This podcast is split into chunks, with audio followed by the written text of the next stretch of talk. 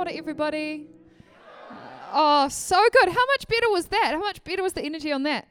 Um, I am putting a timer on so that um, this is one of those sermons where um, the Holy Spirit didn't give me like a clear line to follow. So I've got like this page here and kind of notes, and we've got a Bible down here, and we've got the seasonal guide. And so there's going to be discernment as we go, um, the kind of like on and off. So um, um, you guys can send me signals of kind of what's good and that will help me um, in this communal discernment process of w- what um, is going to get shared. I've set a timer for 20 minutes. Um, awesome. Something I feel like doing, um, just for a fun starter, is um, giving everybody a sense in the room of like how old or new different people are. We did this a few years ago where we lined up in like an age line um, for Blueprint's 15th birthday party from like you've arrived in the last six months to you were here kind of around the start. And um, people were shook about where they were on the age line. Um, over half the room was people that arrived in the last year. Um, and people like I remember I was standing really near to Holly, and Holly was like, "I'm pretty much a grandma. I'm like all the way over here," and was like, "What the heck?" Um, so um, put your hand up if you've been around Blueprint for kind of six or seven years. Awesome. Okay. All right. What about kind of four or five years? Awesome. What about kind of two or three years? Awesome. What about you arrived um, kind of about a year ago? Cool. What about you arrived in like the last six months? Six months. And what about you've kind of arrived in the last month? Hands up. Be, be proud. Hands up. Awesome. So there's a bunch of people who are pretty fresh. Um, a huge welcome to you. We are, in um, many ways, like a pretty young community. Sometimes you rock into church and it's like, who's been here for 50 years? And people are like, yo, that's us. Um, that's not the case here. Pretty um, dynamic community in and out. There's plenty of space um, to make this place home. Um, some ways that making home together looks like is things like building this altar, like designing and writing guides together, like stringing up lights um, checking on Zooms, praying for each other, having dinner together, journeying through the ups and downs in life, helping one another find counseling, going for coffee, um, grieving together, laughing together, um, and trying to be faithful to Jesus' invitation to us together. Um, so, yeah, there's plenty of space to make this place home, um, and we would, yeah, love to have more people join this whānau. So this is the seasonal guide that Esme just mentioned. Um, this amazing lady named Hannah O'Donovan did the design for it. Um, so beautiful. And um, a number of people in this room wrote the content for it. We're in our second week, it's a six week guide. There are a bunch of them over here. So if you would like a physical copy of a guide, um, if you're in a position to give a koha, um, we would so love that to help us print these, but they're available online and you're just welcome to take one and journey with that content. So if you've got a guide with you, you could open that up and write some notes on it. Um, I love um, Brianne's seasonal guides. I like annotated all around them, like the tiniest font in and out of every letter, um, just like absolutely maximizing. Um, if that's you, feel free to like doodle or sketch if that helps you to concentrate. You're so welcome. So um, this season is Stations of the Cross, and um, we are on Jesus is betrayed and denied. so week two. We're going to come back to that in a moment, but first I'm going to tell you guys a story, one about Little Women and another one about a little woman. Um, so, first of all, Little Women. Who has seen um, the movie rendition of Little Women? It came out. It came. Yeah. Okay. Honestly, yeah. So great. I already esteemed you, Sam, but that was just wow. What a guy. Um, so it's such an incredible movie. Like so so good. Um, Esme famously said to me um, that she saw it on the 3rd of January and she was like, This is the best movie of 2020. Like on the 3rd of January. What a bold call. Um, if you if you haven't seen it, would highly recommend. I think it's such a beautiful tale. But what it centers around is um, the story of these sisters and their journey of life together and how they're really different and how their characters clash with one another and how they're all trying to overcome like a particular I guess, like spot in their personalities. that's just really hard work for them. And so you've got Meg, who's the oldest, who's um, like vain and really struggles with um, judgment of, of other people. She's got like a friend who she's always wanting to impress, and she kind of just can't like quite get over it. And you've got Jo, who's like really forthright and like sometimes says things um, just like straight off the cuff and like hurts people's feelings and is like trying to manage her temper. And then you've got Beth, who's like super shy um, and is like really wise, but like doesn't um, know how to like stand for herself in the world. And then you've got Amy, who um, is kind of like materialistic and um, like I guess a bit like whimsical, kind of classic like youngest child, sort of like the rules don't apply to me. Um, and so there's just this beautiful tale of like their life together, um, which is so cool. So that's the story of Little Women, um, who, yeah, it's a tale around like people's vices and them trying to like grow through that together. Um, I'd love you to bring up the slide for us, Petra. This is a story of a little woman. Um, so this is Audrey Newport. Um, so Audrey, um, I remember when Audrey was born, um, I was living in the Lyall Bay Community House um, as part of our kind of Renew Communities whānau, and Audrey just turned five recently. Um, which was super awesome. I think like quite a big deal when your kid turns five because then they like go off to school and it's like, oh my gosh, my baby, off they go. Um, and I was talking to Audrey's parents about like, man, how was it to have Audrey go off to school and how was her birthday party? And they were saying like, yeah, she had an amazing birthday party. Um, someone made her all these awesome cupcakes um, and I was like, wow, that's awesome. And then they said, and Audrey said to us, Mum, can you please save a cupcake um, for me to have like after my first day of school, like as a treat? And I was like, whoa, that is like quite a lot of self control from a five year old to not just demo all the cupcakes at the time, but to think like days ahead and be like, I would like to have a treat after my first day of school. Does that not strike you as like quite a lot from someone that's five? And then Cindy said, Audrey is, yeah, really self controlled. She's still got chocolate in the fridge from Christmas. So, this is a photo of Audrey's chocolate from Christmas, which she's just slowly chipping away at. Um, and, like, in the room, there were some people who were just like, as adults in their 30s, we do not have that self control. Like, Audrey, disciple me. Like, what is that? So, I said to Cindy, um, can I tell the story about Audrey at church? And she was like, sure. Like, do you want me to send a photo of Audrey with the treats? And then I was like, yeah, that would be so awesome. So this is Audrey. So I tell that story because um, I've been reflecting this week. We've got this passage um, of three friends um, Jesus, uh, Judas, and Simon Peter, and um, about the struggle, uh, the temptations, the vices that Peter, Simon Peter, and Judas encounter um, struggles that are based on their personality, like particular temptations they're probably more likely to fall into based on who they are. Audrey, probably not going to be struggling with kind of self control. It's like a big kind of vice in her life. Probably could teach the nations about how to do it. But um, our crew, um, they have these like particular struggles, and we're in this part of the movie of the story of their lives where like it's all going down. Like we're jumping in to the final hours of Jesus' life um, where his friends are like under heaps of pressure, where he's under heaps of pressure, and we're seeing like the true form of their character come out because that's what often happens when when pressure comes on. And so, um, yeah, I wanted to kind of frame that up tonight because I think it's easy for us to read these stories and um, to just kind of skip right through to the other side. But the journey of Lent is about journeying with Jesus to the cross, and it's like pretty agonizing. Like, I found it really hard to write this sermon because I want to jump to the other side and tell us what happens when things come good. But right now, it's just really tough um, in in the story. Like, it's really, it's like, I don't know if you guys can think of times where maybe you're reading a book and then like your mum calls you for dinner and you're like, got to put the book down, but you're like, this is the part where what's going to happen next, or maybe like a TV show back in the day when they came out weekly and you couldn't just binge them and you're like, what? I have to wait a week to find out what happens.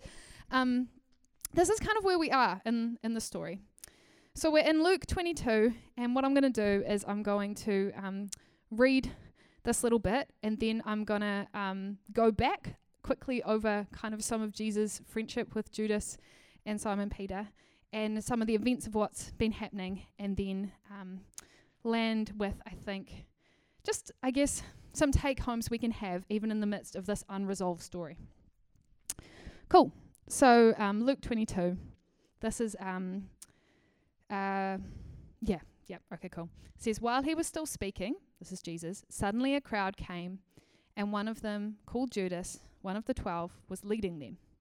He approached Jesus to kiss him, but Jesus said to him, Judas, is it with a kiss that you are betraying the Son of Man? And then um, the scripture skips ahead a little bit. Um, I actually think I'll read that little in between bit because it's a little bit confusing. We, we couldn't fit it all in the seasonal guide because of um, the cuteness of design necessities, but um, I think we will read it all. So we've just read 47 and 48. When Jesus' followers saw um, what was going to happen, they said, Lord, should we strike with our swords? And one of them struck the servant of the high priest, cutting off his right ear. But Jesus answered, No more of this. And he touched the man's ear and healed him. Then Jesus said to the chief priests and the officers of the temple guard and the elders who had come for him, Am I leading a rebellion that you have come with swords and clubs? Every day I was with you in the temple courts, and you did not lay a hand on me. But this is your hour when darkness reigns. Then, seizing them, they led him away and took him into the house of the high priest. Peter followed at a distance. But when they had kindled a fire in the middle of the courtyard, he sat down he sat down together. And Peter sat down with them. A servant girl saw him seated in the firelight. She looked closely at him and said, this man was with him. But he denied it. Woman, I don't know him, he said. A little later, someone else saw him and said, You also are one of them. Man, I am not, Peter replied. About an hour later, another another asserted, Certainly this fellow was with him, for he is a Galilean. Peter replied, replied, Man, I don't know what you're talking about. Just as he was speaking, the rooster crowed. The Lord turned and looked straight at Peter. Then Peter remembered the word the Lord had spoken to him Before the rooster crows today, you will disown me three times. And he went outside and wept bitterly.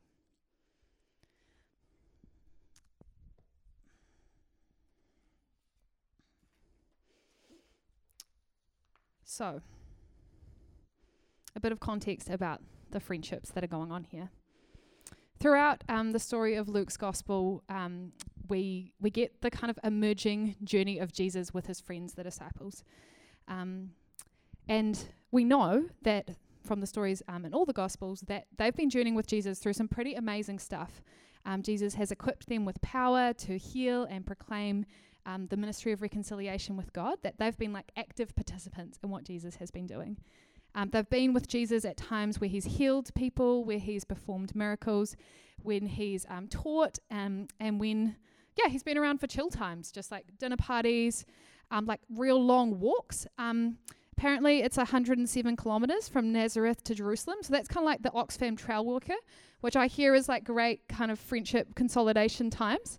Um, so they've been doing a lot of like walking around the countryside, and like that's just that's a bonding experience. Um, so they, they know each other well, they're good friends. And um, what we learn about um, some of these characters in the stories is that Judas, throughout the Gospels, um, like we don't hear heaps and heaps about him, um, but like the, one of the kind of impressions we get is that he's a bit of a greedy guy and is a little bit kind of like conniving when it ter- when it comes to money.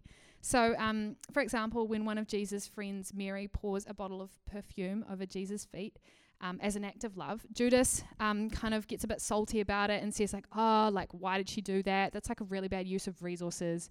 We could have like given that money away to the poor. Like what the heck?"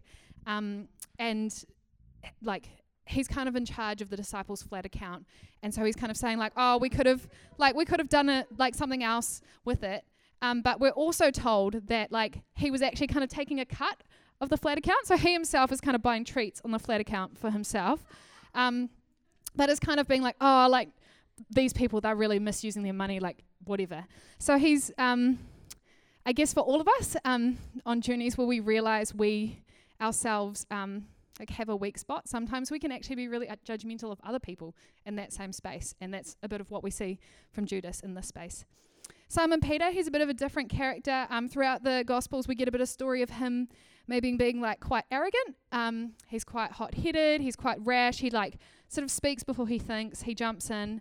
Um, and in um, earlier in Luke 22, while Jesus is having the Passover meal with um, his disciples, Jesus says to Simon Peter, um, like you're you're gonna deny me, um, like the way things are gonna pan out, like I'm gonna go, my hours come, things are gonna get really bad, and you're gonna ditch me um, and deny me. And Simon Peter, even though Jesus like says that straight to him, he's like, Nah, I won't. I won't be that guy. I would die for you. No way I'm giving up. And he is like really sure of himself. And um, yeah, I guess like what we see um, for both of them is that um, these like spots in their personalities, these spots in their, their character, um, really get exploited with the, the pressure of this time. We get told in Judas's instance that there's like a lot of spiritual oppression that comes upon him, um, that there's um, like in the space around money, he is um, like these reference throughout like different gospel accounts of like satanic influence over Judas in his choice to betray Jesus, which he chooses to do in exchange for some money.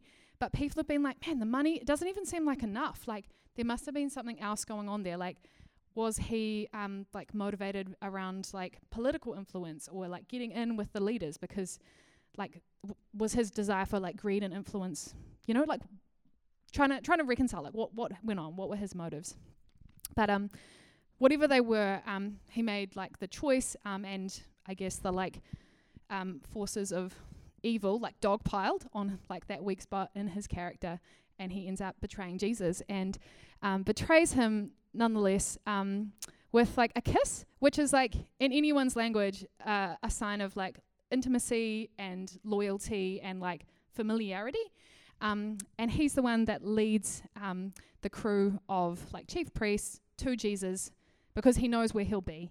Um, the language of betray, um, which is used in um, like our English language, is um, in Greek the language of handing over. So he makes like a conscious choice to hand over Jesus um, to the authorities to like turn him in. And Simon Peter, um, like even though he's like really sure of himself, when the pressure comes on, he is obviously really afraid and doesn't want to be associated with Jesus, who's getting like locked up and it's looking pretty dire. And it's pretty easy to like have judgment over these people um, because we know the other side of the story. But they were real people facing some pretty full on stuff. And the rest of the disciples just gapped it. Like they actually ran away. And Matthew and Mark's account, it just says that they, they fled. And um, the thing is, that's really struck me in reading this passage, and I'd really encourage you guys to um, like spend, take the time to like read through um, multiple times over this Lenten season, um, the, this account um, in Luke's gospel, is that Jesus knows that these things are going to happen. He knows that they're going to betray him and let him down. But he also knew that way at the start, and he still invited them to follow him and to be part of his crew. And that he he chooses um, this way of encountering real rugged emotions, like betrayal and rejection is just like right up there with some of the most rugged human emotions. And I know many people in the, room will be like, yes, it is. It's very awful to feel that. Um, and Jesus um, openly like chooses to go that way because he invites people to follow him who will make mistakes and who will have character failings. That's that's only the people that Jesus invites is the people that aren't perfect, and that's us. And so, um, yeah, I guess like where we've got to in this story is that Jesus and the disciples, they pull up to Jerusalem for a festival. The festival's Passover, but I like to imagine this. Who here has been to a festival? Like of some kind? A lot of people. Okay, so imagine you're pulling up with your crew to, to a festival. And um, the Mount of Olives is like where you're said, like, oh, yep, this is the area you go camp. So people that are arriving to Jerusalem for festival, Mount of Olives, that's your spot. Go and camp there. Um, and Jesus is like, the humble Skux kind of celebrity um, of the festival. Like he's, there's a lot of hype surrounding Jesus' arrival at the festival. A lot of people have seen what he's been doing over the last little while, and he's he's like pretty humble guy, but there's a lot of energy around him. And so um, the people who are running the festival, um, the high priest people, um, they don't they don't want to just take him out directly. Like they can't just kind of grab him and take him and go because they know a lot of the crowds are like quite invested in this Jesus guy. And so they're wanting to get rid of him, but they can't just do it outright. They have to do it sneakily. And that's um, in that moment, that's where one of Jesus' groupies, really like riffing on the festival theme, Judas, um, decides to change sides and to dob him in and be like, I know where he's camping and I can take you there. So Jesus is, hasn't come to Jerusalem for his for his glory, for his hype, but um, he's come um, to like do the will of his Father. He's come to follow through on this mission that God's given him, um, and he knows that that will eventually lead him to the cross. And so he has this feast. He has a big kai with his closest friends, and he predicts the betrayal. He predicts the the denial. Um, and the, I think some of the reasons he does this is to minimize the disciples' shock about what's about to happen. Um, to show them that he's choosing this, that he knows what's going to happen, but he's going to choose that way anyway. That's 20 minutes. All right, good. Um, and to kind of show some more of his identity, um, like he he's predicting the future, he's predicting how things are going to play out, and he's helping to explain to them, we're here for Passover, um, and what's about to happen is that I am going to be the new Passover, like while the lambs are being slaughtered as part of like Jewish tradition of Passover, my life will be broken open, and that will be this new Passover for this new thing that God's doing. And so he sees all that, and there's this beautiful thing. I encourage you to read it. He says to Peter, You're going to fail me, bro. But when you realize, when you realize you've failed, um, like turn back and encourage the others um, to come back as well. And so this isn't the part that I get to preach on tonight because that's not where we're at because we're in Lent and we don't get to get to the happy bit of the story.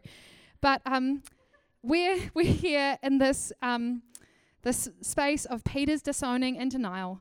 But what I want to, um, I guess, finish with in terms of my encouragement for us is this um, this last bit where it says, um, "The Lord turned and looked at Peter.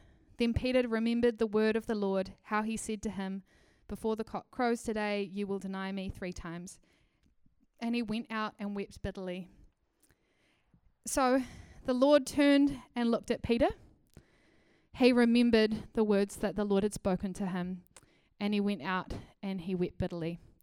And I think that those are three things that we can um, like take hold of tonight in the spaces where we encounter just our own brokenness and our own experience of sin. One, know that um, Jesus sees us, and not just in a kind of like the Lord's always watching, kind of like Santa Claus, naughty or nice way, but like Jesus sees in a really fulsome way all of us. And Jesus knows, and Jesus invites us to journey with Him, already knowing that there are going to be times where we make mistakes and let Him down.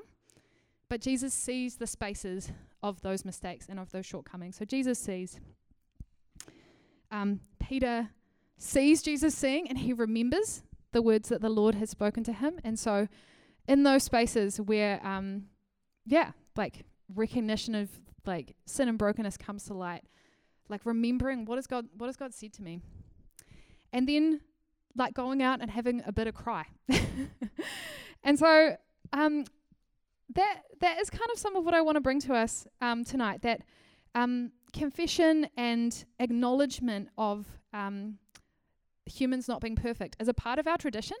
We're not part of like a self help movement that says we can be perfect and you have to be tidy and shiny and nice and nail it all the time. That's that's not the people we are. We're the messy people of God who try again and again to live lovingly towards God and towards one another, knowing that we need Jesus and knowing that we need the cross.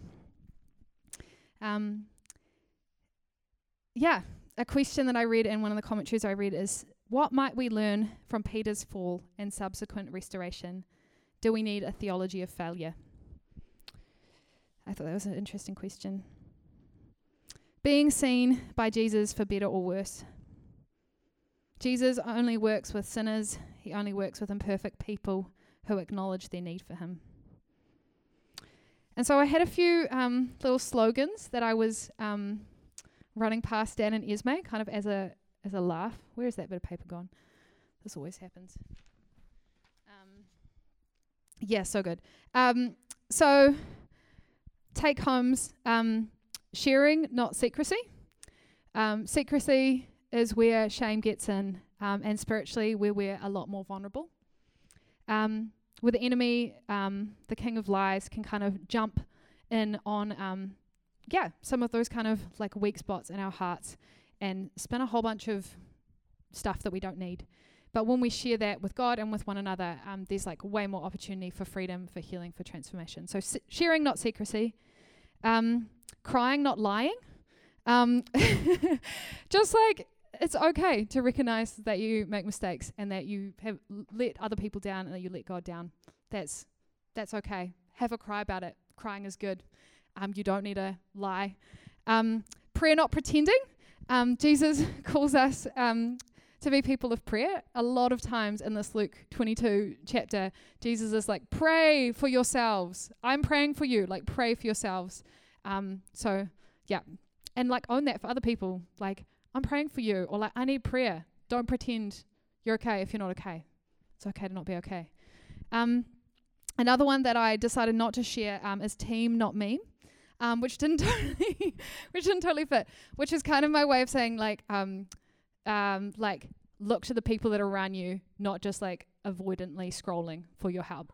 Um, so team, not me. Um, I could go on, but I won't because the time is over 20 minutes. Um, so how we're going to finish this, um, this unfinished sermon midway through betrayal, denial, grief, um, and Jesus heading to the cross, um, is with liturgy. So I passed around a bunch of bits of paper. If you don't have one, um, look to the person next to you. Team, not meme. Um, just share, share amongst yourselves. Um, and I've got a few extra ones if we need them. Does anybody need one? Are you are you g- you guys good to share? You got you need. Bloop, bloop. Awesome. I feel like there was a little bit of a stack more somewhere. Oh, they're done here. Yes. Um, so, if you're unfamiliar with liturgy, one of the things I love about it is it's participatory. So, we say the words in bold together, and it's a way that everybody gets to be involved. It's also like a no surprises format. You just get to journey through it, and the words are on the page. And it's just like, I don't know, just quite a good container, particularly when it's like, Ugh. so um, bring um, what's on top, bring um, any feelings or thoughts from this talk or from your day um, to this space. And I invite you to um, say the words in bold um, all together. So let's just take a moment to be still first.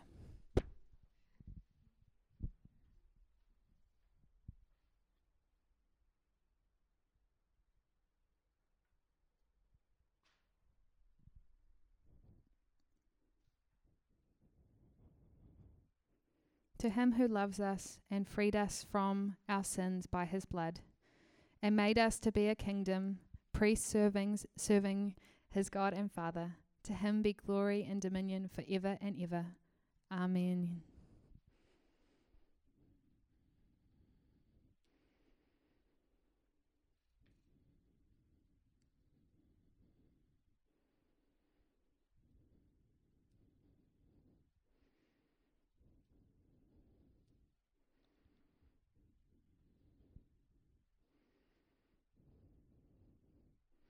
Upon all who have been forsaken, Lord, come in your mercy. Upon all who have been betrayed by a kiss, Lord, come in your mercy.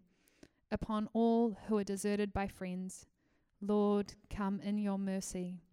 Upon all misunderstood by loved ones, Lord, come in your mercy. Upon all who are in physical pain, Lord, come in your mercy. Upon all suffering mental anguish, Lord, come in your mercy. Upon all at the point of death, Lord, come in your mercy. And all together, O Lord, you are my refuge. I cry to the Lord with my voice. To the Lord I make a loud supplication. I pour out my complaint before him and tell him all my trouble. When my spirit anguishes within me, you know my path. In the way wherein I walk, they have hidden a trap for me. I look to my right hand and find no one who knows me. I have no place to flee. Um, I have no place to flee to, and no one who cares for me. I cry out to you, O Lord. I say, You are my refuge, my portion in the land of the living. Listen to my cry for help, for I have been brought very low. Save me from those who pursue me, for they are too strong for me. Bring me out of prison, that I may give thanks to your name. When you have dealt bountifully with me, the righteous will gather around me. O Lord, you are my refuge. Would someone else like to read this one? Just to mix it up. Yeah, awesome. Virgil.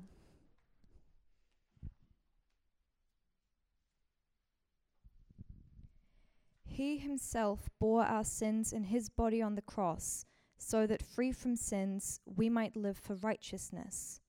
By his wounds you have been healed. For you were going astray like sheep, but now you've been returned to the shepherd and guardian of your souls. Altogether, death will be no more. See, the home of God is among mortals, he will dwell with them. Death will be no more, and they will be his peoples, and God himself will be with them. Death will be no more. He will wipe every tear from their eyes. Death will be no more. Death will be no more. Mourning and crying and pain will be no more, for the first things have passed away. Death will be no more. Lord, have mercy. And we'll, yeah, the Our Father is um, praying the Lord's Prayer, so feel free to pray pray that out if you know it. They haven't got the whole thing here. Our Father, who art in heaven, hallowed be your name. Your kingdom come, your will be done on earth as in heaven. Give us today our daily bread. Forgive us our sins as we forgive those who sin against us.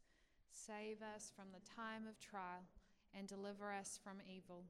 For the kingdom, the power, and the glory are yours, now and forever. Amen. With broken hopes and broken promises, we come to you, Lord for you alone can make us whole.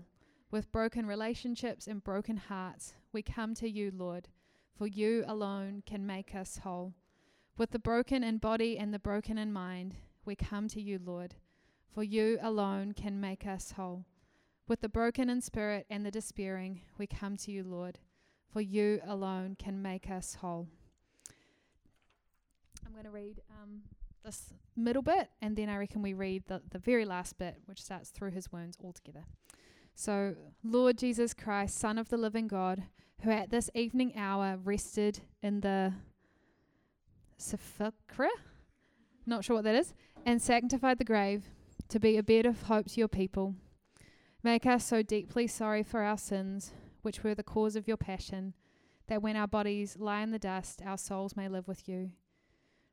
For with the Father and the Holy Spirit, you live and reign now and forever. Amen. And all together. Through his wounds may you find healing. Through his pain may you find relief. Through his suffering may you find freedom. Through his cross may you find victory. Amen. I invite you guys to stand and we're going to um, sing together now um, to respond and to bring ourselves before God um, and one another.